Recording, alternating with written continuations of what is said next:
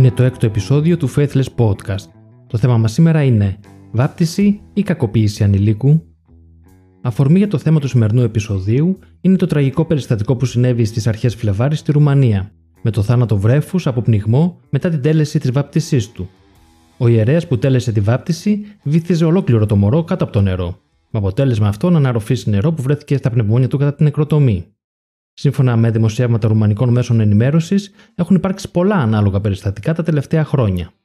Τώρα όμως ο θάνατος του βρέφους κινητοποίησε χιλιάδες Ρουμάνους. Σε επιστολή τους, την οποία συνυπογράφουν πάνω από 57.000 πολίτες, ζητούν την απαγόρευση του τελετουργικού.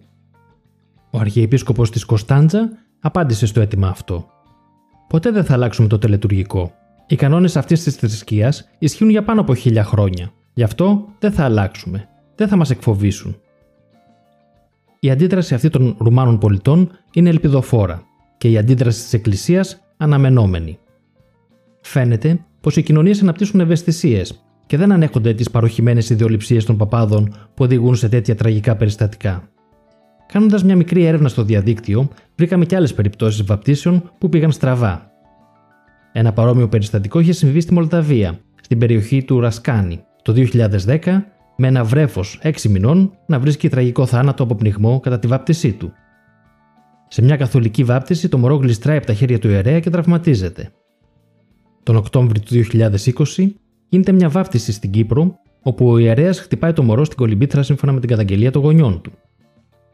Το 2018, ένα βίντεο με έναν Έλληνα παπά να βαφτίζει με αγριότητα ένα βρέφος κάνει το γύρο του διαδικτύου και προκαλεί αντιδράσεις.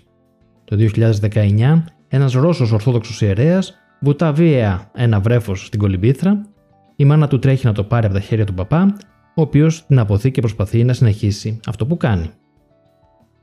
Το 2018, ένα βίντεο βγαίνει στη δημοσιότητα με έναν Ρώσο πάλι Ορθόδοξο ιερέα να βουτά βία ένα δίχρονο κοριτσάκι μέσα στην κολυμπήθρα. Να σημειώσουμε εδώ πως και άλλες θρησκείες έχουν αντίστοιχα, εξίσου ή και περισσότερο βάρβαρα απάνθρωπα και επικίνδυνα τελετουργικά, όπως η περιτομή, ο μερικός δηλαδή ακροτηριασμός των γενετικών οργάνων των βρεφών στους Εβραίους και τους Μουσουλμάνους. Η βάπτιση χρησιμοποιήθηκε ενάντια στους Έλληνες κατά την περίοδο εξάπλωσης του χριστιανισμού. Εκτός από τις καταστροφές σε αρχαίους ναούς, αγάλματα, θέατρα, συγγράμματα, οι χριστιανοί προχώρησαν σε βίαιες βαπτίσεις των Ελλήνων, όπου τους απαγόρευαν μάλιστα να παίρνουν αρχαία ελληνικά ονόματα. Σε κείμενο στο blog Ροίδη και Λασκαράτου Εμονέ του αναγνώστη Λασκαράτου με τίτλο Ορθόδοξη Μαύρη Μαγεία 12β Έρεση Νηπιοβαπτισμού Βασανισμός Ανηλίκου διαβάζουμε. Στο Βυζάντιο η βία της βάπτισης ήταν θεσμός. Ο Άγιος Τείχων στην Κύπρο έπεισε με ένα καμτσίκι την Μαριανάθουσα, η αίρια της Αρτέμιδας, στην Αμαθούντα να βαπτιστεί αφού προηγουμένως έκανε τον ναό της γυαλιά καρφιά. Το 552, ο μονοφυσίτης επίσκοπος Ιωάννης, απεσταλμένος του Ορθόδοξου Αγίου Φωνιά Ιουστινιανού, οδήγησε με τη βία στην κολυμπήθρα 70.000 εθνικούς της Μικράς Ασίας. Τι συνέβαινε όμως όταν κάποιος αρκιβαπτισμένος επέμενε στην πλάνη των Ελλήνων; Ο αυτοκράτορας Λέων Α τους θανάτωνε. Φαίνεται πως ο βίος εκχριστιανισμός των Ελλήνων συνεχίστηκε για αιώνες, αφού ο εξάβιβλος του 1350 του Αρμενόπουλου συνεχίζει να περιλαμβάνει τον κανόνα «Οι αξιοθέντες του Άγιου Βαπτίσματος και πάλιν ελληνίζοντες εσχάτη τιμωρία υπόκεινται». Τι γίνεται με όσους δεν θέλουν να βαπτιστούν; Ο ίδιος μονάρχης ορίζει να παρουσιαστεί συγγυνεξή και τέκνης για να συζητήσουν το σωτήριο βάπτισμα.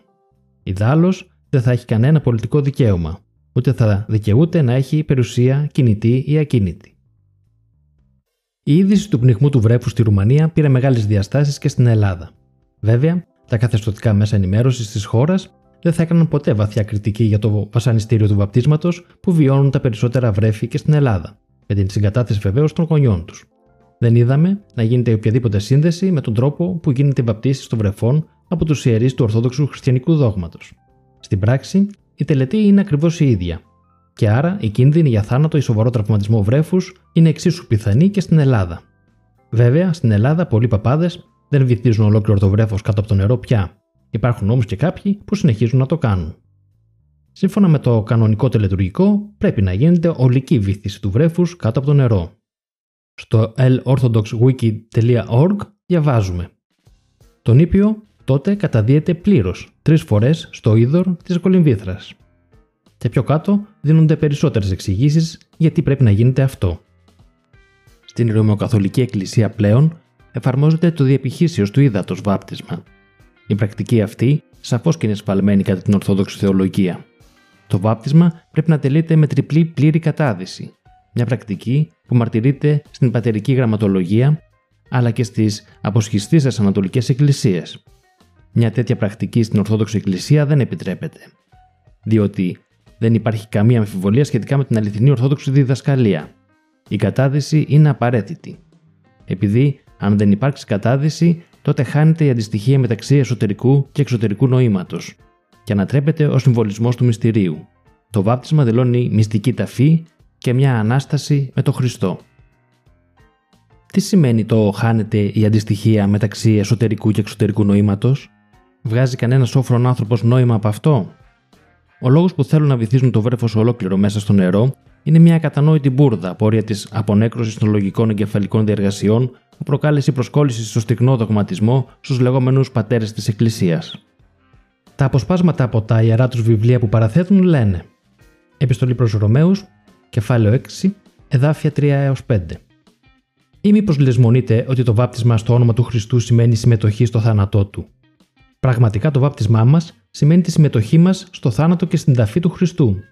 Και όπως ο πατέρας Θεός με τη δύναμή του ανέστησε τον Χριστό από τους νεκρούς, το ίδιο και εμείς μπορούμε να ζήσουμε μια νέα ζωή. Όπως δηλαδή ενταχθήκαμε οργανικά στο σώμα του Χριστού με μια πράξη που συμβολίζει συμμετοχή στο θάνατό του, έτσι θα συμμετάσχουμε πραγματικά και στην ανάστασή του.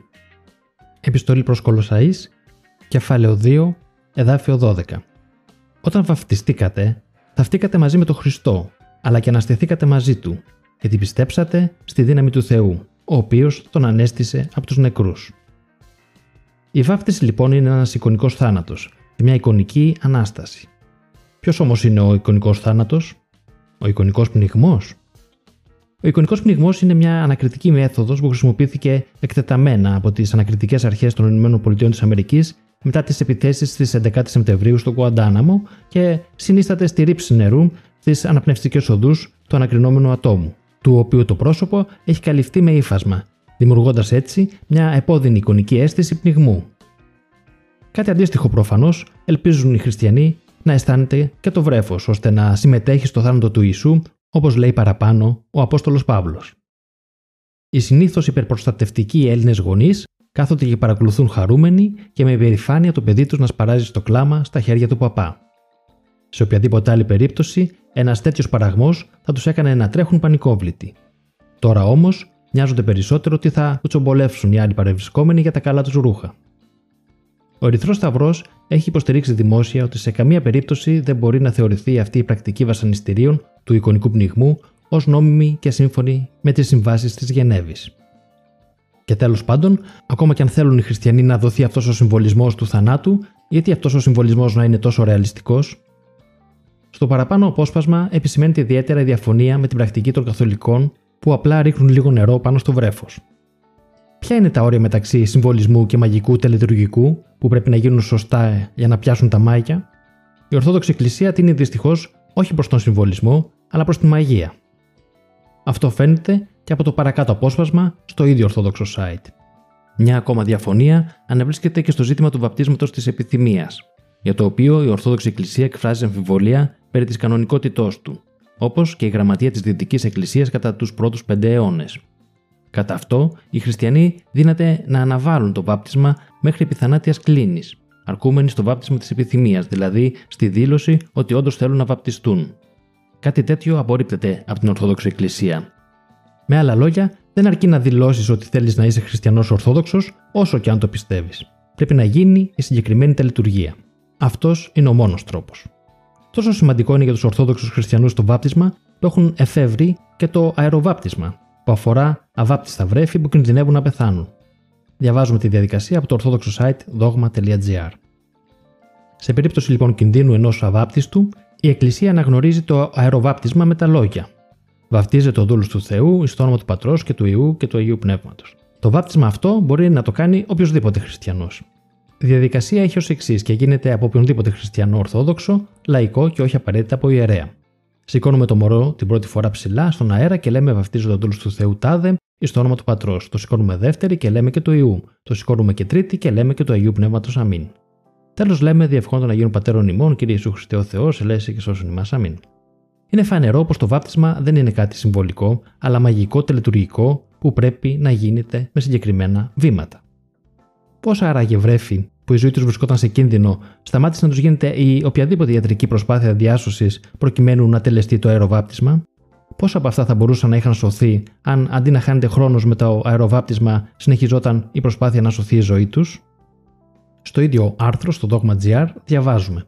Στο βάπτισμα, με την τριπλή κατάδυση και ανάδυση στο αγιασμένο νερό ή στο όνομα της Αγίας Τριάδος, ο βαπτιζόμενος απαλλάσσεται από το προπατορικό αμάρτημα. Οι πιστοί του Ορθόδοξου Χριστιανικού Δόγματος πιστεύουν δηλαδή ότι ένας βαπτισμένος δολοφόνος, βιαστής, καταχραστής μπορεί να τα καταφέρει και να τους συγχωρεθούν οι αμαρτίες του και να πάει στον παράδεισο. Ενώ ένα αβάπτιστο βρέφος, μόνο και μόνο επειδή είναι αβάπτιστο, εξαιτίας του προπατορικού αμαρτήματος, θα βασανίζεται στους αιώνες των αιώνων στην κόλαση. Τι δίκαιος που είναι ο Θεός τους, ε! Στην τελετή του βαπτίσματος όμως έχουμε και άλλα περίεργα πράγματα που θυμίζουν μαγική τελετουργία. Ευτυχώς, όχι επικίνδυνα για τη σωματική ακαιρεότητα του βρέφους, αλλά αξίζει να επισημανθούν. Η τελετή ξεκινά ουσιαστικά με έναν εξορκισμό. Τον εξορκισμό του διαβόλου και γενικά από ονειρών πνευμάτων, δαιμόνια, τριβόλια και ό,τι άλλο φανταστικό πλάσμα πιστεύουν ότι υπάρχει οι Ορθόδοξοι Χριστιανοί. Ο νονός του παιδιού, μιλώντας ανταυτού, πρέπει να πει κάμποσε φορές ότι αποτάσσει το Σατανά και ότι δέχεται το Χριστό. Επίσης, πρέπει να φυσήξει τρεις φορές τον αέρα και να φτύσει τρεις φορές το έδαφος, Αλλιώς δεν θα πιάσουν τα μαγικά κόλπα που ακολουθούν. Όλα αυτά γίνονται στην είσοδο του ναού, γιατί το μωράκι έχει μέσα του τον διάολο και πρέπει πρώτα να τον βγάλει για να προχωρήσει πιο μέσα στο ναό. Μετά τον εξορκισμό του μωρού, προχωράνε μέσα στο ναό για το κύριο μέρος της τελετής. Το επόμενο βήμα είναι να αληφθεί το μωρό με διαβασμένο λάδι. Όπου ψάξαμε για το κομμάτι αυτό της τελετής, επισημαίνεται ότι είναι σημαντικό να αληφθεί σε ολόκληρο το σώμα και να μην μείνει κανένα σημείο του βρέφους χωρίς λάδι. Υποθέτουμε ότι πιστεύουν ότι είναι ένα είδος μαγικής ασπίδας και δεν θέλουν να την πατήσει το βρέφος σαν τον Αχηλέα με τη φτέρνα του. Έπειτα ακολουθεί το κύριο μέρος της τελετουργίας με τη βήθηση στην κολυμπήθρα τρεις φορές. Ο παπάς αποκαλεί το βρέφος δούλο του Θεού και του δίνει το όνομά του. Είναι λογικά η πρώτη φορά στη ζωή του βρέφους που κάποιος το αποκαλεί δούλο. Και αφού οι γονείς απολαύσουν το σπρακτικό κλάμο του παιδιού τους, περνάμε στο επόμενο στάδιο που είναι η τελετή του χρήσματος, όπου ο παπάς βάζει σε διάφορα σημεία του μωρού ένα άλλο μαγικό ματζούνι που λέγεται Άγιο Μύρο και έχει παρασκευαστεί ειδικά σε μια άλλη τελετή από λάδι και άλλα 57 συστατικά που δεν ψάξαμε να βρούμε ποια είναι για να σας τα πούμε, γιατί το podcast μας δεν είναι τσελεμεντές μαγικών φίλτρων. Με το χρήσμα μπαίνει μέσα στο μωρό το λεγόμενο Άγιο Πνεύμα. Όπως και ο διάολος που βγήκε, έτσι και το πνεύμα που μπαίνει τώρα είναι υποτίθεται αόρατα, Οπότε μην περιμένετε να δείτε κάτι να βγαίνει και να μπαίνει στο μωρό. Το επόμενο βήμα είναι να κοπούν μαλλιά από το μωρό που συμβολίζουν ένα είδος θυσίας του νέου δούλου στο μεγάλο αφέντη. Τίποτα δεν γίνεται χωρίς κάποια θυσία στο Θεό.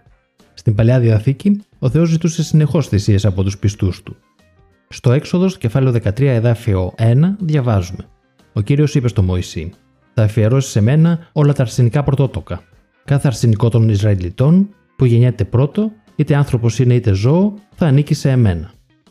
Εδώ έχουμε μια ξεκάθαρη προτροπή σε ανθρωποθεσία. Αν και λίγο πιο κάτω, λέει πάλι ο Θεός ότι μπορείς να την γλιτώσεις αν πληρώσεις. Οπότε, αν τώρα ο Θεός είναι ευχαριστημένος με λίγες τρίχες, το λες και πρόοδο. Προσοχή! Όπως διαβάζουμε σε site που ξέρουν τι παίζεται, το παιδί ήθιστε να μην έχει κουρευτεί ποτέ πριν, και αυτές οι τούφες να είναι οι πρώτες που κόβονται. Αν έχει ξανακουρευτεί, πρέπει να έχετε φυλάξει τα κομμένα μαλλιά και να τα ρίξετε στην κολυμπήθρα. Επόμενο βήμα είναι το ντύσιμο του μωρού με νέα ρούχα που πρέπει υποχρεωτικά να είναι λευκά. Επόμενο βήμα είναι να κάνουν τρεις γύρους το μωρό γύρω-γύρω από την κολυμπήθρα για κάποιο λόγο που βαριόμαστε να ψάξουμε τώρα και μετά οι γονείς παίρνουν το παιδί τους. Τελευταίο βήμα, αλλά εξίσου σημαντικό, ο νονός δίνει κάμποσα 50 ευρώ στον παπά.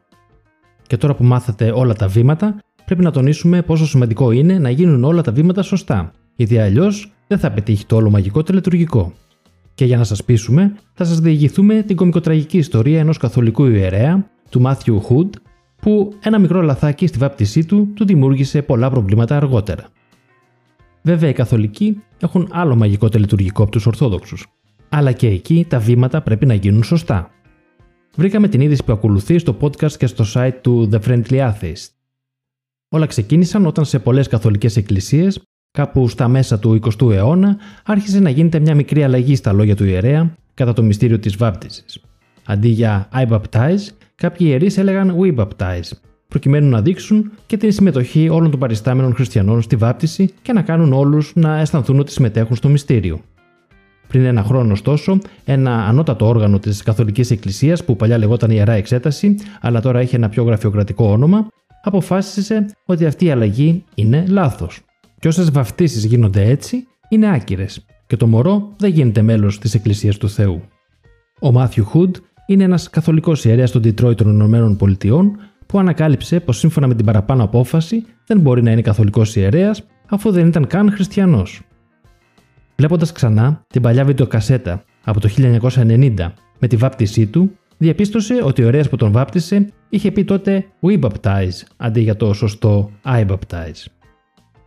Όπως δήλωσε ο ίδιος, ήμουν σοκαρισμένος και θλιμμένος όταν ανακάλυψα 30 χρόνια αργότερα ότι δεν βαφτίστηκα ποτέ. Ήταν μια αποξενωτική αίσθηση ότι παρόλο που ακολουθούσα τον κύριο, δεν ήμουν χριστιανός και δεν ήμουν ιερέας. Αν όμως ο Μάθιου δεν είναι κανονικός ιερέας, τότε και όλα τα μυστήρια που έχει αυτός τελέσει, όλα αυτά τα χρόνια σαν ιερέας, είναι εξίσου άκυρα. Όλοι οι γάμοι, όλες οι βαφτίσεις, όλες οι θείες κοινωνίες, όλες οι εξομολογήσεις, όλες οι κηδείες. Όλα είναι άκυρα. Αν δηλαδή κάποιος έχει εξομολογηθεί στο συγκεκριμένο ιερέα και μετά έχει πεθάνει, οι αμαρτίες του δεν έχουν συγχωρεθεί. Και άρα πήρε εισιτήριο για την κόλαση. Ακριβώς αυτό συνέβη και στην ίδια του τη γιαγιά. Όταν αποκαλύφθηκε το γεγονός αυτό, δημιούργησε μεγάλη ανησυχία στους πιστούς που πήγαν στις εκκλησίες που λειτουργούσε γιατί είχαν τελέσει διάφορα μυστήρια με το συγκεκριμένο παπά. Οι τοπικές εκκλησιαστικές αρχές προσπάθησαν με διάφορες δικαιολογίες να τους καθησυχάσουν. Ο Μάθιου Χουντ ξαναβαφτίστηκε το 2020, αυτή τη φορά σωστά. Οπότε, αν είστε χριστιανοί Ορθόδοξοι, Τρέξτε τώρα να βρείτε την παλιά βιντεοκασέτα με τη βάπτισή σας για να δείτε αν όλα έγιναν σωστά. Με τα φτισήματα, τα φυσίματα, τα λαδώματα, τα κομμένα μαλλιά, το γύρω-γύρω από την κολυμπήθρα και κυρίως τα βουτήματα κάτω από το νερό. Για να είστε σίγουροι ότι δεν θα καταλήξετε να βράζετε σε καζάνια στους αιώνες των αιώνων.